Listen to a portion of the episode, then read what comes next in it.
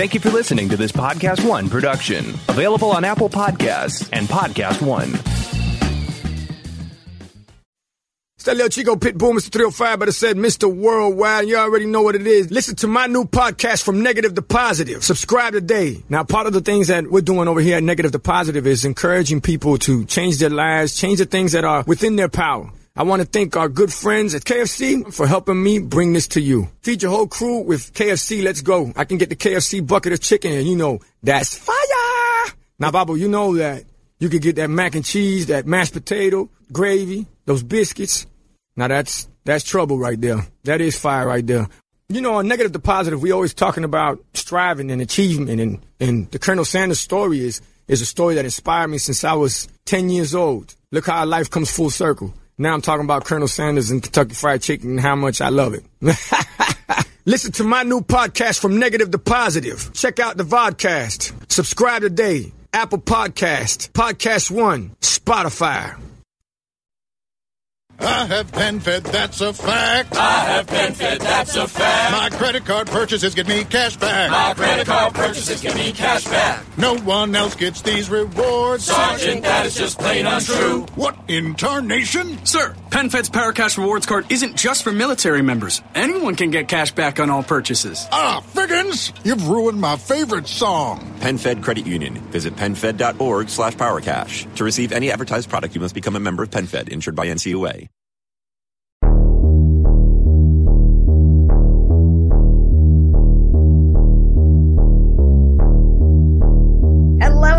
Welcome back for a brand new episode of The Witching Hour. Today is a very special day because it just proves how much Haley loves The Witching Hour because this wonderful person is taking the week off, should be disconnecting and not working, but she's here talking movies with me. Why would I miss that? I know. I know. That's part of the work week. It's worth signing on for. Every single time we don't do a witching hour a week for whatever reason, maybe because we recorded two the week before for an interview, like it always feels like there's there's something major missing from my week. I agree. I wouldn't. I wouldn't want to skip it. So we are anyone who may have guessed it in my spot. No. I feel like I never want to miss it, but we have a couple of like regular rotating guests that I always love to see their faces, whether whether I'm doing the episode with them or not. So if we get like a Matt or a Dorina, I don't know. We love we love Exactly. our little witchy crew. Yes. All right. Dewey Dewey's looking at me. He's like, "What about me? Can I be a part of this?" He's being a little ter- he's being a terror today. I don't want to like disrupt what's happening right now. Sounds All right. We got stuff to get to. We want to hmm. start with Lovecraft Country. Okay. Okay. So I have watched the first five episodes of the Lovecraft Country. I'm not going to spoil anything at all for you, but just in case you missed the series premiere last Sunday, I will tell you that the pilot episode of this show, I think, is pretty close to perfection. It's really good. I had to watch the first five episodes to prepare for my Wunmi Mosaku Ladies Night, and I over prepared and I watched all of the episodes multiple times, but in particular, I watched episode one. Like it must have been like four times, and then I watched it with my family for the premiere. I just wanted to like I wanted to know everything and have time to like look for little details and stuff. But from a storytelling perspective, I think the script is so incredibly refined and just such a perfect tee up for the entire series. But another great thing is the ensemble. The the show is largely about a family or you know, like a very close knit group of people, some of which are family and some are not. But it is a team effort in terms of fighting evils, supernatural evils, and very real human evils that exist in our world and are extremely unsettling and upsetting. Jonathan Majors leads the cast. He is phenomenal. Guess what? Jurnee Smollett is great again, too. I adore Courtney B. Vance in every single thing he's in, and this is no different. You don't get enough Wunmi Mosaku in episode one, but I can promise you that's a coming. Aunjanue Ellis is real, real good. She plays Courtney B. Vance's character's wife, and up into so I've seen up to episode five, and she doesn't really get into the like the crazy action of it all yet but she's carrying she's doing all the heavy lifting when it comes to more subtle character development and family building material. So the fact that she shines as much as she does in comparison to all of the flashy stuff that's happening around her makes me think like you are real talented. But the first episode is largely a tee up to uh, some of the crazy stuff that they're going to be getting into and i think it's extremely well done so those are my thoughts on the pilot episode. Moving into episode two, it, it was it was very jarring for me. I am not going to say it's not worth a watch because it most certainly is. And there are a lot of key details that you're going to get in season two that's going to pave the way for what's to come. And I know that might sound like a silly statement when we're talking about a, uh, a season of TV, but one of the qualities of Lovecraft Country that I enjoy the most is that every episode almost does play like a little standalone story and it embraces a different subgenre. But of course, there is, you know, an overarching story that's going to carry us through the season. But I, I really like that, that distinct style and, and genre of each episode. But anyway, episode two is what really gets into the meat of some of the information we're going to need to understand the mythology at play. And whereas episode one is extremely refined, I found episode two quite messy. I still really, really liked the characters though. And I think that's what kept me invested from start to finish. It is also beautifully shot all of episode one, all of episode two. There is never a frame of this show where I am not engaged in what I'm looking at alone.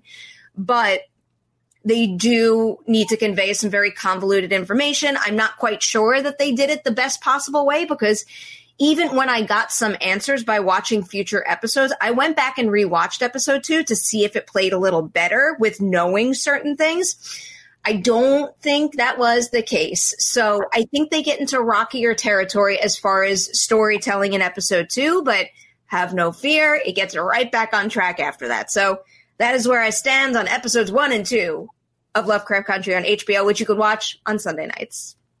No. I'm surprised I you have didn't jump right on this. What?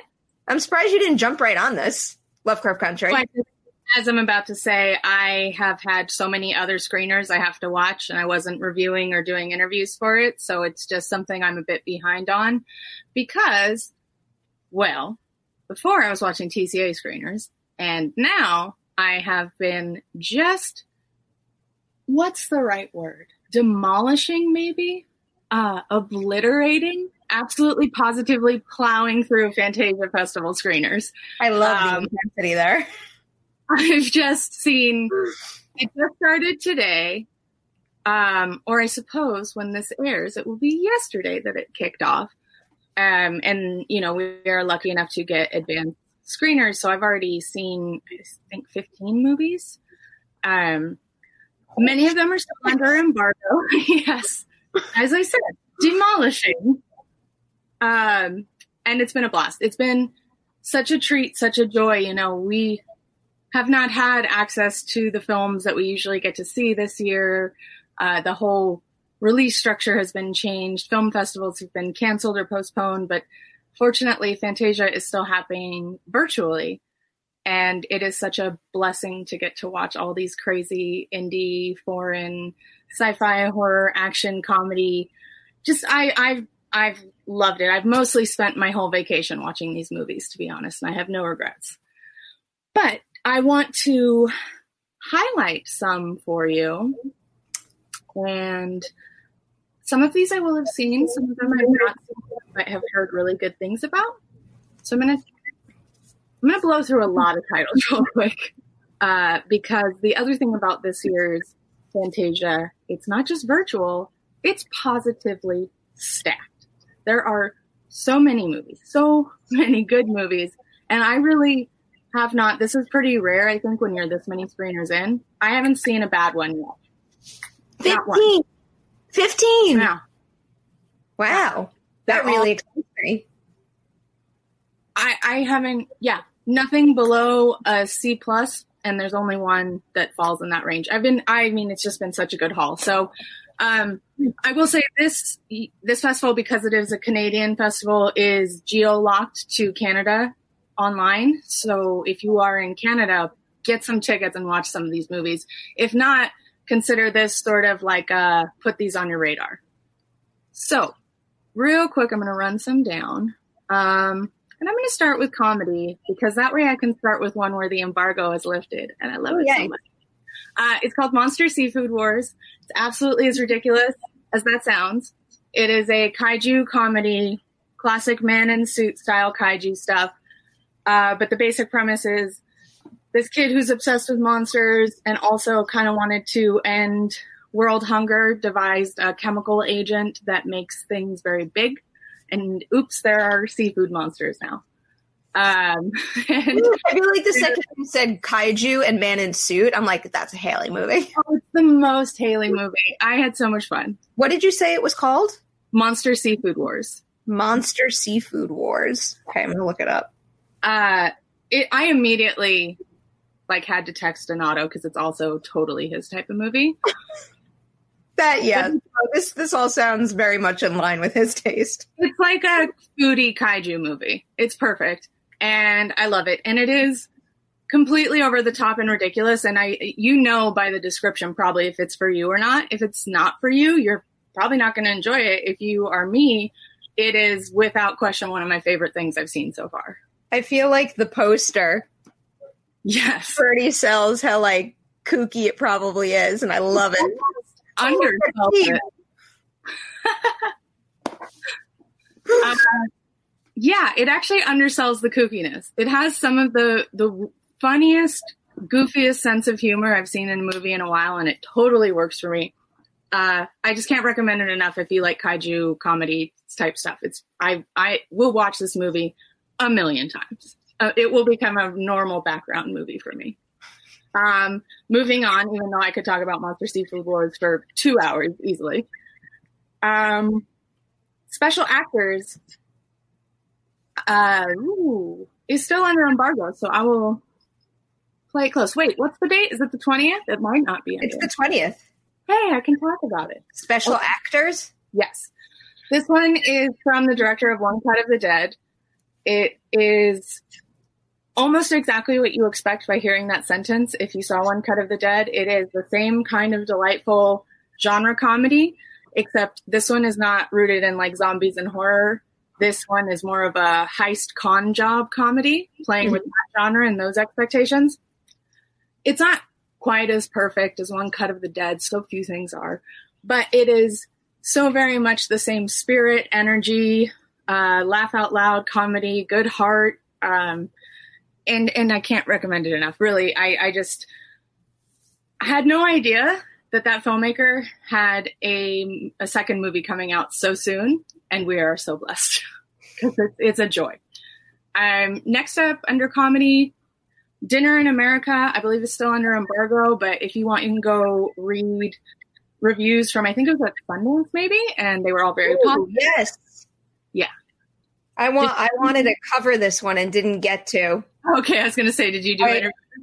Um, I like the cast quite a bit. Kyle Gallner and Emily Skeggs. I th- I think someone did interview I them. believe- though. I I think it might have been Jeff. I think Jeff reviewed. Uh, one of Uh, them. One of them definitely did the interview though. Point being, you can find coverage on Collider.com right now. Full review, uh, interview. I can't say my thoughts, but read that review and it's in line with that. Um, and I, I just Kyle Gallner is one of those actors who I always love to see. He has such a a lovely presence and energy to be a total hippie about it. Couldn't agree. Um, I'm gonna like do a little transition from comedy to thriller because this one Okay. is sort of both. Uh, it's called 12 Hour Shift. I believe there's a trailer that was just released, released, released. Um, directed by Brea Grant. Sort of a, I guess I would say Coen Brothers influenced comedy thriller set in a hotel where there's a um like organ harvesting scheme happening Okay. and the whole thing goes crazy in one crazy night. Um, I believe that's under embargo, so I will just highlight it as a comedy thriller of interest. Sign me up for anything with David Arquette. Yeah, uh, we had, there are actually two David Arquette uh, Johns at Fantasia this year. The his documentary "You Cannot Kill David Arquette," Oh, okay, okay. which is all about his, you know, uh, how he became really invested in the wrestling scene. He's been like busy, busy in the film scene because he was at Sundance too with Mope. Yes, yeah, you love to see it. I missed him. Yeah. I uh, ended up in line behind him on a train once, and he was just so lovely. I couldn't help myself. I had to tell him how much I love Scream. I never bo- bother people in the wild, but I think one of my favorite like times of my life was in was introducing my Dewey to that Dewey. yes, Like that picture is just hands down one of my favorite things in the world. it's a blessed thing, and especially the whole orchestration of having Dewey in the office was. Dewey was so not happy about it. having this. He didn't appreciate it as much as I did. I remember going into the green room where you were hiding him and just chaos. Yeah, he wanted out. Oh, a little baby. Um, next up in thrillers is Private Chat, which stars Uncut Gems breakout Julia Fox as a cam girl, and it's uh, technically her first movie. Although my understanding is that she started shooting Private Chat first, then filmed Uncut Gems during the making of it, and then also was finishing Private Chat after. I can't find this one. Uh, PVT Chat. Oh, thank Right. you. Yeah, maybe I'm saying it. Oh, I got it. Yes. Oh boy, look at that poster. Um, I'm just double checking the embargo on this because I don't want to get in trouble. Can I can I read what it's about? Please do. Jack is an internet gambler living in New York City who becomes fixated on Scarlett, a cam girl from San Francisco. His obsession reaches a boiling point when fantasy materializes in reality and Jack sees Scarlett on a rainy Chinatown street. I am, yeah, sign me up for this one. I would like to see this. This is still embargoed till the day after this episode airs, so uh, stay tuned for more on that. But Julia Fox, man, she's a star. There's just no question about it. Like, if you saw Uncut Gem, you know. Yeah. I'm like obsessed with this woman. She's also a delightful follow on Instagram. Oh, really? Yeah. Well, I will do that right now. And while you do that, I will discuss one called The Oak Room, which is also under embargo, so I cannot say much except to tee up that it is a very dialogue driven thriller that was adapted from a play. And it's worth uh, worth putting on your radar. I'll have more to say about that when I do sort of my Fantasia wrap up. Ooh. But it's it's got These posters are so good. yeah. Their artwork for almost every single movie you've named is is just like incredibly effective. I feel like a lot of indie movies really go above and beyond for the artwork because they have to get attention, right? I guess, but this is just such a like a sleek little design here, and RJ, RJ Mitte always gets a thumbs up from me, and I'm so excited to see more Ari Millen because you know I was obsessed with uh, Orphan Black, and I feel like we don't see him enough in other things. You will not be disappointed. Um, that design, I remember looking up sort of, it's a movie that will have you asking questions. And so after I watched it, I did a lot of Googling based on its, you know, previous festival runs and stuff, what people were saying. And I discovered that that artwork kind of goes back to the original stage play. Like they came prepared with good artwork when it first launched.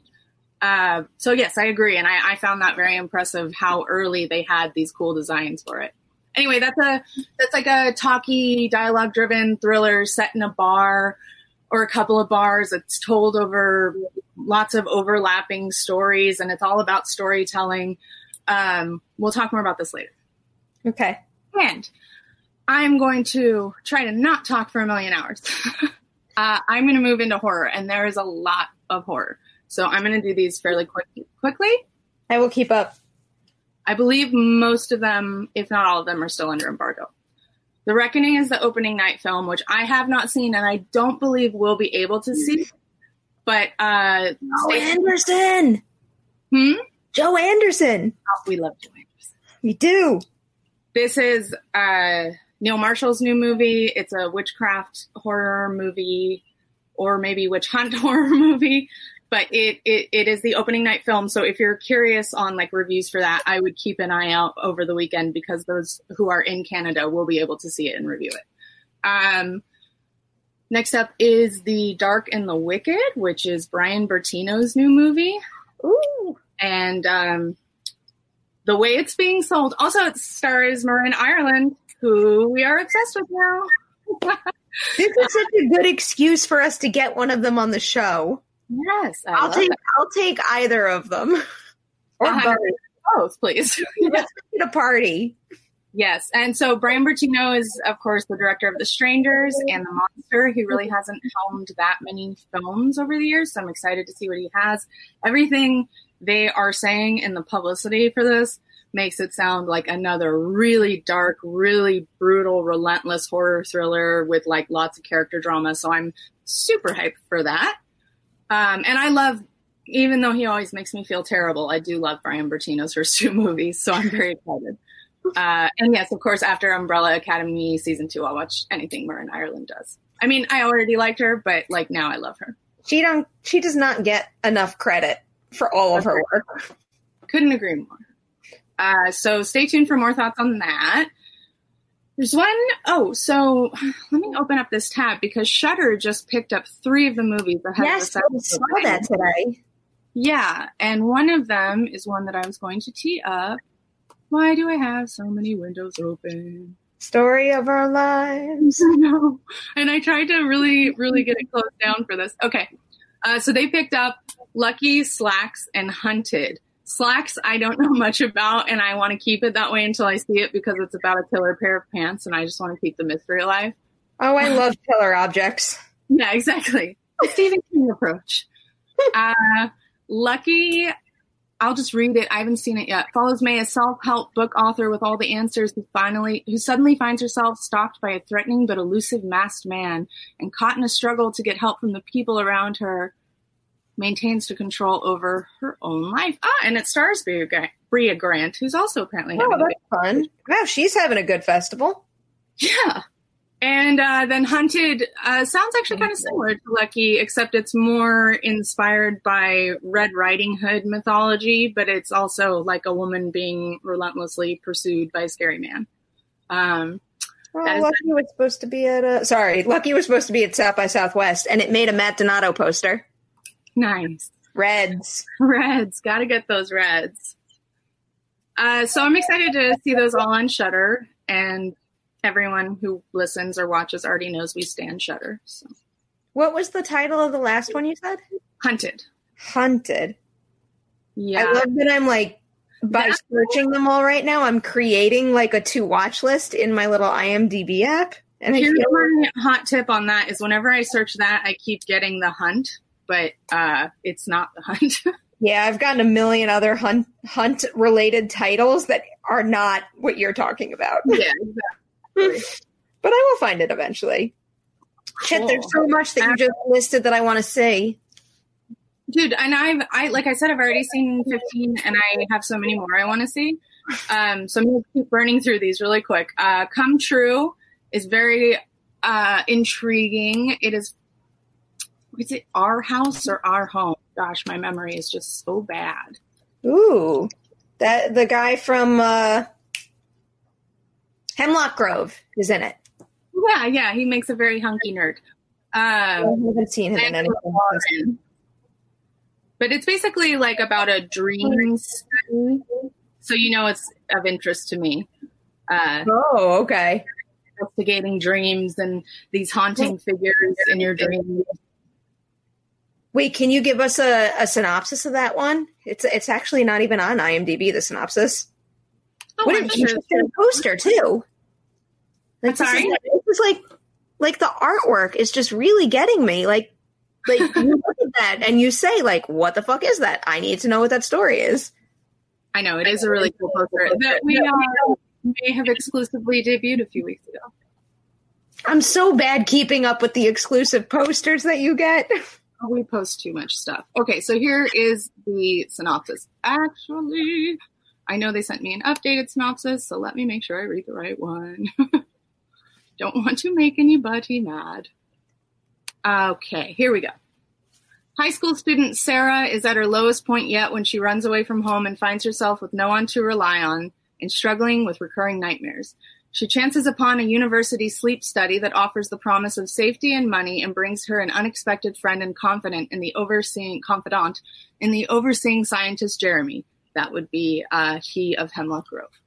But there is something curious about the proceedings, and being under observation makes Sarah's disturbing dreams even worse. As the darkness begins to close in, it's soon clear that Sarah has unknowingly become the conduit to a horrifying new discovery. Okay. You piqued my interest. yeah, that's what I'm going to do there because that's still under embargo. Um, but I think that the poster gives a good sense of how it's a very stylish situation. And next in horror, I haven't seen any of these. I will say that all three of these titles I know barely anything about because I wanted to go in as blind as possible, except that I've heard very good things, mumblings, rumblings about all three of them, which are Bleed With Me, The Block Island Sound, and For the Sake of Vicious. All three of those have been, murmurs have been positive murmurs. So I'm excited to check those all out. Wow. And to close us out, I will take us quickly through documentaries, which is very strong haul so far from what I've seen. Um, Hail to the Deadites is delightful. Yes. It made me cry a lot, which I wasn't expecting, but it's basically about the Evil Dead fandom. And it took about 10 minutes for me to start crying because it made me realize how much I miss horror events and the horror community. It's just full of that good feeling and that love we all share, the community. This, that sense of community is super strong. And I think what they did that's really brilliant, this was clearly put together on like a shoestring budget. And they filmed it mostly at conventions where they could have a few minutes with the talent. And obviously, they did not have the money to have footage or music from the films. So, what they did instead was used fan art, fan stage shows, fan music, fan films to fill in the background. And it is so wonderful. You just feel all the love for this franchise. I, I, I find it truly delightful. And it's one of those things where, like, had it arrived in another time, I would have been charmed by it. But being so removed from the horror community, I was genuinely moved by it. That's that's like close to the top of my must watch list. Yeah, it's a it's a good one, and it'll make you feel the feels. I need it. a similar sort of like very obvious um, spit and duct tape style documentary that I really enjoyed is called Clapboard Jungle, and that is all about getting into indie filmmaking from the perspective of. Me look up, or you look up the director's name. I'm uh, sorry. What did you say the first word was? Clapboard. Oh, clapboard. Uh, but it's it's from his perspective over the years trying to get his indie genre films made and into festivals. Um, McConnell. Justin McConnell, thank you. Yes. Super, super informative. I would say this is like essential viewing for anyone who wants to be an indie filmmaker. It is the most candid look at the process, the behind the scenes of being at these festivals, networking, the rejections you get that turn into wins, that turn into losses, and the whole, you know, the the very much a testament to every movie is a miracle. Like they shouldn't be made. It doesn't make sense how they get made at all. Uh, because the whole journey is just insane. But that's a really good one. If you, if you do want to make movies, it is by far one of the most uh, illuminating looks behind the scenes of the indie process that I've seen. And it has, uh, you know, the talking heads are all very cool. He got a lot of people to speak for it. it has Guillermo del Toro, Justin and Aaron, a lot of uh, faces you'll like to see. This is quite the list. Yes, yes, it is. Uh, okay, one that I really truly loved that I had no idea about going in. I thought it like you know you get this list of titles and you read the synopsis, but then there's 50 movies or whatever, so you forget which one's which. I kind of thought this was a horror movie for some reason when I started the screener. It's not at all. It's a documentary about a sex worker. It's a woman in Australia who was a housewife and a mother and miserable and depressed. And she gave up her housewife life to become a pornographer. And it's about sort of how that has fulfilled her, how it's made her question herself. Uh, and it's very honest, very candid, no easy answers. It's not a movie that's like throw out your life and do whatever you want. You'll be happy every second of every day. It's like you will be more happy, but there's a price too. And What's that one called? Morgana. Morgana. Yeah, I really was very moved by it. Um, and it is, even though it's honest, it is inspirational in the sense of like we do write our own lives and we can change them. It's never too late to change it. Nobody gets to tell you what you do with your body or your life. You decide for yourself. Um, I love it so much. I can't recommend enough. I will give a warning that there's like a lot of actual porn in it because it shows her films. So, like, if you're really sensitive to sex, I guess, but uh, it's all very like body positive, uh, feminist porn. It's nothing that's like going to make you want to call the authorities. They should Uh, put that that disclaimer all over the movie's marketing, but with like your exact intonation. if you have a problem with sex. Uh, and two, uh, two bigger name ones you might have already heard about. Feels Good Man is the documentary about the the sort of insidious rise of Pepe the Frog or whatever, and it's about how the the creator sort of watched his positive, fun-loving cartoon get turned into a, a, the imagery of online hatred. So that is definitely worth checking out. I think that comes out pretty soon. And Class Action Park. So I'm so excited. Yes, the trailer for that just hit, and it looks so fun. I haven't got to see it yet, but it is about a the theme park with the most lawsuits and the insanity of that whole situation. So, uh, documentary lineup is super duper strong, and the ones I've seen so far were all really good. So, like I'm saying, this is just like such a good year so far. If if anyone wants to see that one in the New York area, I think they're screening it at uh, Rooftop Films this weekend. I forget the Oh, website great. where you can go to get tickets, but I'm pretty sure that's happening this Saturday night in Brooklyn. Well, if you do that, be safe, wear a mask. Um, They're doing I- it's a, it's a drive-in. Oh, good, good, good. uh, a couple that didn't easily fit into categories. The Columnist stars Katja Herbers, amazing, as a uh, writer who starts to take vengeance against commenters. It is Boy, very, very unique tone, very violent. Katja Herbers grounds the whole thing in her pheno- phenomenal performance. Um, and I want to look up this gentleman's name because it's the first movie I've ever seen him in, and he was so good. Um, it doesn't, you know, it's not like it's not a film with very clear morals, which kind of works to the favor of its comedy. But it is very entertaining, and it is a performance-driven film. So it's Katja Herbers, and this gentleman is Bram van der Kelen. Uh, never seen him before. Looked at his IMDb, very few credits. Just so good. He plays a, a sort of like edge lordy type asshole that she spars with on a TV interview, but then she meets him in real life and he's actually super wonderful and he only does that to sell books and he has a very healthy relationship with the internet to contrast her horrific internet life.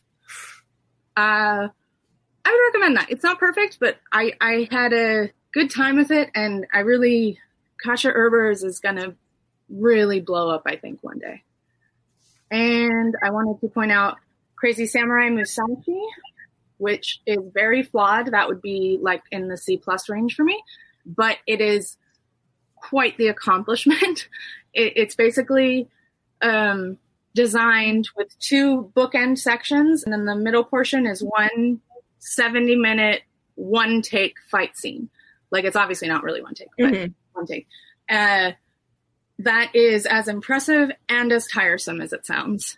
But if if you are enthusiastic enthusiastic about fight scenes, choreography, how you pull off that kind of thing, it's definitely worth checking it out, and it's very impressive, ambitious, and uh, a bit redundant because it is a 70 minute fight scene. So there are highs and lows to it. But I still, for me, it falls right on the uh, over the line into positive territory because I do find it so like stunningly impressive that they pulled it off. Um, and it's clear they did it with like not much money. Mm, and there was one more, one more. What was it? Oh, right. Survival skills is without question the weirdest one I've seen yet. Uh, Survival skills? Yes. It, it looks like it's just going to be a VHS tape nostalgia thing, and then it becomes something very different. It it's basically presented as a 1980s cop instructional video, and you follow the main like the main character in the instructional video but he starts to go crazy, like having seen a domestic violence case that he can't get out of his head and he can't let go, and he dwells on it. And then it goes from this retro VHS comedy to very dark, very timely territory about uh, police officers. So that is a very, very weird one, sort of narrated by Stacy Keach. Um, well worth checking out we we need to like we need to revisit this list and prioritize ones to dive into. Yes. And you, this is like barely scratching the surface. Homework. I know I just talked for at least 20 minutes, and there are honestly so many more movies that I have not seen or even considered yet. It's an incredible year at Fantasia.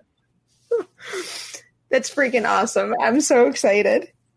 So fun. What?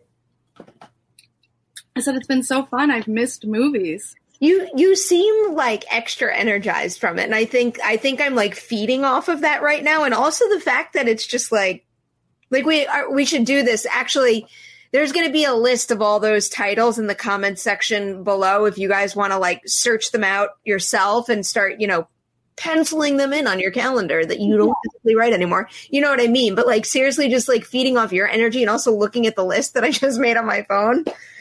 Whoa. And there'll be many uh, reviews coming to collider.com as well if you yes. want more insight on any of them.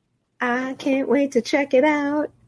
So, oh, and I wonder if being energized has anything to do with the three days off work. Hmm? I'm sure that's part of it. Have you not been staring at a computer screen as much as you usually do? Watching these movies, but okay. uh, no, not at all. I've been completely ignoring the internet. Yeah. I think that's that's what I might need to do in my free time a little more, but like I can't help it. I enjoy spending my free time on my computer. I understand that. I'm not saying I'm not using it at all, but if I am, I'm doing things I think are fun, not like okay. movie news and not that you know what I mean, not work. Yeah, yeah. I, certainly not. I find myself blurring the line between like fun stuff on the computer and work related things too often. Yeah. but I do it all the time. I can't help it. Do we want to talk a little news Let's before we leave everyone? All right. Guess what headline I'm picking today? Scream 5 adds Jenna Ortega, who I love that Jeff Jeff gets points for this headline, who was so good on you last season because she was. She, she was, was and I very vividly remember watching season 2 of you and saying like she's got something special because you know, she was in season 2 alongside you know, some seasoned heavyweight actors or, or more heavyweight than she is. And I think she totally held her own, especially in a role like that where like she had to have like like a really sassy commanding presence and and also show vulnerability at the right moments which i think she nailed across the board yeah she's great uh she was definitely a standout that i'm tripping out a little bit because it feels like that show came out seven years ago but it was like six months ago. It was not that long ago. Yeah. But yeah, she's great. And I'm, you know, of course, oh, the gardeners here. Don't mind the yeah. The gardeners came early today. We did. We even tried to schedule around it. womp womp.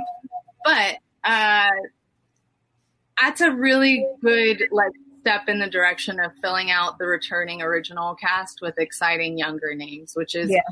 Obviously essential to the Scream formula. And well, we are not secret uh, Scream 4 fans on this show. I do think that was a really great example of just a killer younger cast to match the older uh, Mhm. generation, and I it, I it seems they're on the right foot again. Yeah, I I very much agree with that. If anybody needs a little rundown, I'm going to read the first bit of Jeff's article so you know where it stands with casting right now. Courteney Cox and David Arquette are both set to reprise their roles. Neve Campbell is currently in talks. And then we have Jenna Ortega and also in the Heights star, Melissa Barrera, who joined the cast earlier this week. And uh, no news on what their roles are going to be. Those details are being kept under wraps. I'm gonna guess high school students. If I Why had to have, say that? That's so like I never would have guessed you would have thought that. this is like a shot in the dark. Do you have any predictions as far as the story and then pairing the young generation and the old? Sorry, you glitched a little bit. Say that again. Do you have any predictions as to like how they're going to link the original characters with this new set? Because we've already played the the the family angle in Scream Four, so I kind of doubt they're going to go that route again. That's intriguing. I do not. Do you? So the part of the conversation, the story prediction conversation that I've got very hung up on is something that I was discussing with Donato. We were trying to predict who from the original cast is gonna die. Hmm. Because I mean, you know how obsessed I am with this ensemble. I don't want to see anybody die. I love them so much. But the truth of the matter is, those three characters have made it through four feature films. I mean, suspension of disbelief, it's going to be a problem if they all make it through a fifth. And my prediction is that because Dewey and Gail have a relationship, that might make Sidney more vulnerable, especially because the series has been so much about how she puts others at risk. Mm. So I think there's some interesting bits to mine in kind of, you know, flipping that on its head a little. And maybe that will that will force her to come to terms with the fact that she's in a position where she's got to sacrifice herself in order to preserve the one she loves. I don't know. Those are that's just kind of like where my head is at right now. Yeah, that's curious. I mean, killing off Sidney would affirm more than anything else that it's a new chapter, a new franchise, essentially. Um, it would likely infuriate the original fan base, which is not necessarily a bad thing, but Yeah. I think something they might be considering. Um, I think that the most emotional play would be killing Dewey. I think he's always been the one that's like a straight shot to your heart from the minute you meet him, which is why he almost died in the first film because it's like, oh, Don't do it. Don't um, I guess that's my bet is Dewey, All right. and that we should make an official pool or something. We should do that. We should like we should make like legit bets about Scream Five info, and then as all the info pours in, like we'll like see how it stacks up. that'd be fun. I actually have to put the time into organizing that, but we should do it. I'm also curious, like, uh, it, it does come down to some actual real world logistics, right? Like, which who is willing to give the most time to be in the film? Like, if there's if there's one of them that really doesn't want to do much, they might be the one. To, hmm. I hope that that's not how. I, I would be very, very surprised if that's how the story, if if that dictated the story. You know what I mean? Also, the other the other concern I have is I very much hope that the returning folks are in like meaty ensemble parts because the second you tell me, oh, it's like a cameo, I'm like, oh, so it's going to be Cotton all over again, and you're going to die in the opening scene. Well, that's what my like my fear would be that they kill off the original cast in the opening scene to make some bold statement. But I don't. I think that would like be such an isolating decision. That would feel that would feel kind of gross to me. Same. But it felt gross they killed Cotton that way, and they sure did it. It was, and it was so like I'll never get over that too because they did so much work with that character in Scream too, and there was so much further they could have taken him. And then I'm just like, oh. still salty about that. Not gonna Yeah. lie. Uh, I'm still I'm still salty about that, and also the the very big end reveal in Scream 3. I enjoy watching the movie, but those bits do not work. No. I was reading uh, something earlier, I think. Where did that tab go? Ah, yeah, Arquette. I don't know if he said this before, but he said that Scream 3 is his least favorite. I mean, I don't think he's alone on that. We had to throw out the script at the beginning. They were rewriting the whole time. We'd get pages like on the day of shooting. It was just kind of all over the place. It's interesting and it's funny, but it's a different tone from the rest. Not wrong. Yeah. Cause they had that whole thing where, where they had different endings too, and they shot them, and it's like, you know, is it to throw off the actors and keep the element of surprise, or is it because they're figuring shit out that maybe should have been figured out beforehand? Look, I, I, I have a soft spot for it, but you know it's definitely. Oh, I have a soft spot for it too. Yeah. I have just a big, as big of a soft spot for Scream 3 as I do Jurassic Park 3. And I will fight anyone for both of them. Mine is definitely bigger for Scream 3, but I do always chuckle at the cell phone scene. That's what I want. My what's what's the Fantastic Fest fight thing called? Is that the feud? Yeah, no. The one where you actually like you debate and you punch people. Yeah, It's the fantastic debates. That's what I want to do. And I want to either fight for Scream 3 or Jurassic Park 3. I don't know what like like the overarching like theme is, but I want to fight for those movies. I support it. I'll be there. Okay. Cheering on. I don't uh gosh, I don't even know like that's such a when I don't know the pandemic. No. No, there's no Fantastic Fest this year, frankly, devastating. But also, I don't know, when are we going to be able to hit each other in the face? It might be a little while. yeah. Um, do you want to hit that other news story before we wind down? Uh, might as well just throw it out there and say hell yeah. Uh, Yeah. I flagged that that little news that uh, Rachel Weisz is going to star in a remake of Dead Ringers, which is yeah, that's a yes for me. I uh, Rachel Weisz in anything is a yes for me. yeah, that's that's a big part of it, but also, I mean, it's an incredibly demanding role because she's playing twins who are uh, twisted in their own ways, but very different. And I don't know. It's so it's going to be an Amazon thing. And from my understanding, David Cronenberg is not involved, which is a little sketch, but also we've seen plenty of good adaptations that don't have the original creators, and we've seen plenty that do that go poorly. So that to me is not a deciding factor. Um, my deciding factor is Rachel Weisz is going to eat this alive. Yeah. She's Yeah. feast. I I fully believe that. yeah. I, I just like you couldn't. And not that I would have been inherently negative towards the idea of a readaptation of Dead Ringers, but like you couldn't have made me more immediately not judgy of it than by casting Rachel Weisz. That is that is a golden ticket to goodwill. Yeah. No, I would say that. I mean, it, it's making me think back to to Marin Ireland too, and it's just like I'd love to make a list of those actors where it like doesn't even matter like what the project is. If it's a crazy original story that shouldn't work, or if it's a reboot that never should happen, the second a name like that is attached, I'm like, yeah, I got. I at least have a degree of faith right now. Yeah. You know, you know who else is on that list? Hmm. Carrie Coon. Oh, of course.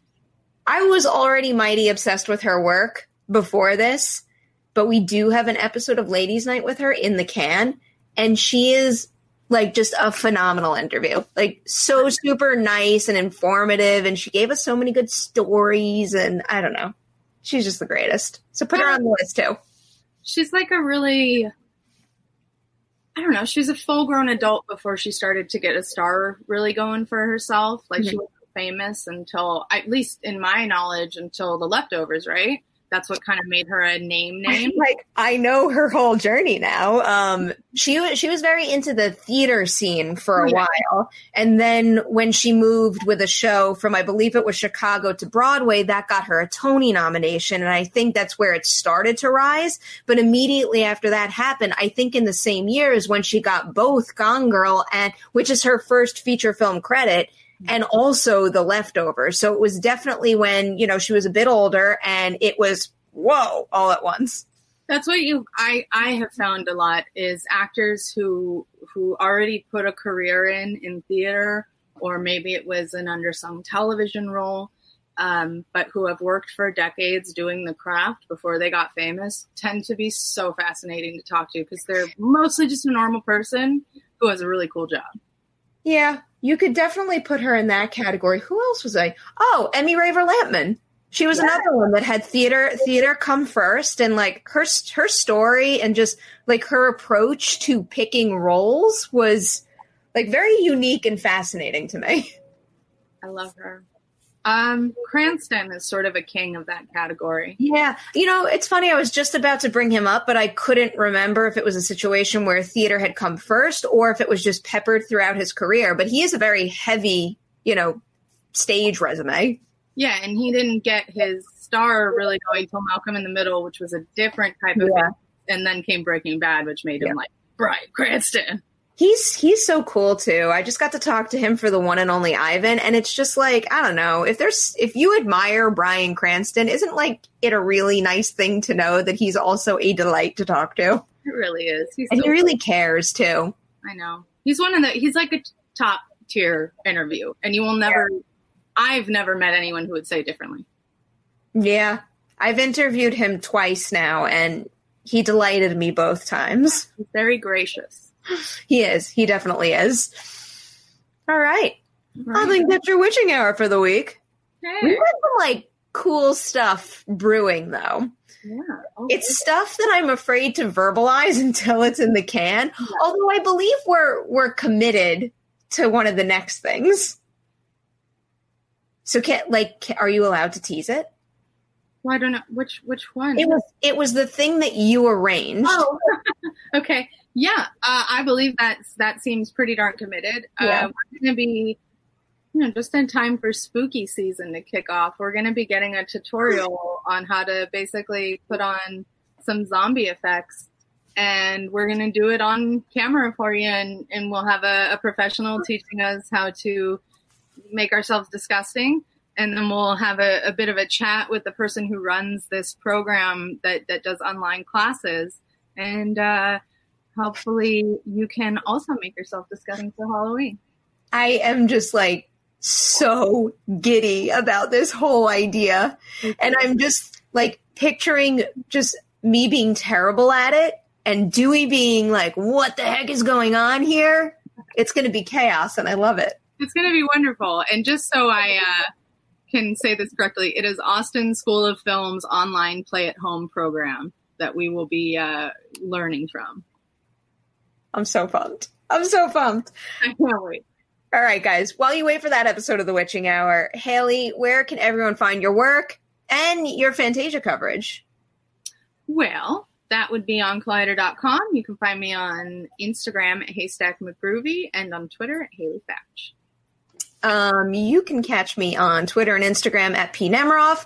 Oh, this might be a good uh, time to plug our involvement in the Stranger Ah, Quibi's, Quibi's the Stranger drive-in event in LA. If you're if you're in that area, but uh, certain someone got to moderate that post-screening Q and A, and uh, I'm mighty pumped for everybody to see it on the big screen too. It's a, a cool opportunity. and when, So- is, when is that event? That event is August 25th. And you can find all the details for that and a ton of stranger coverage on collider.com. But that's it for now. We're out of here. You've officially survived the witching hour.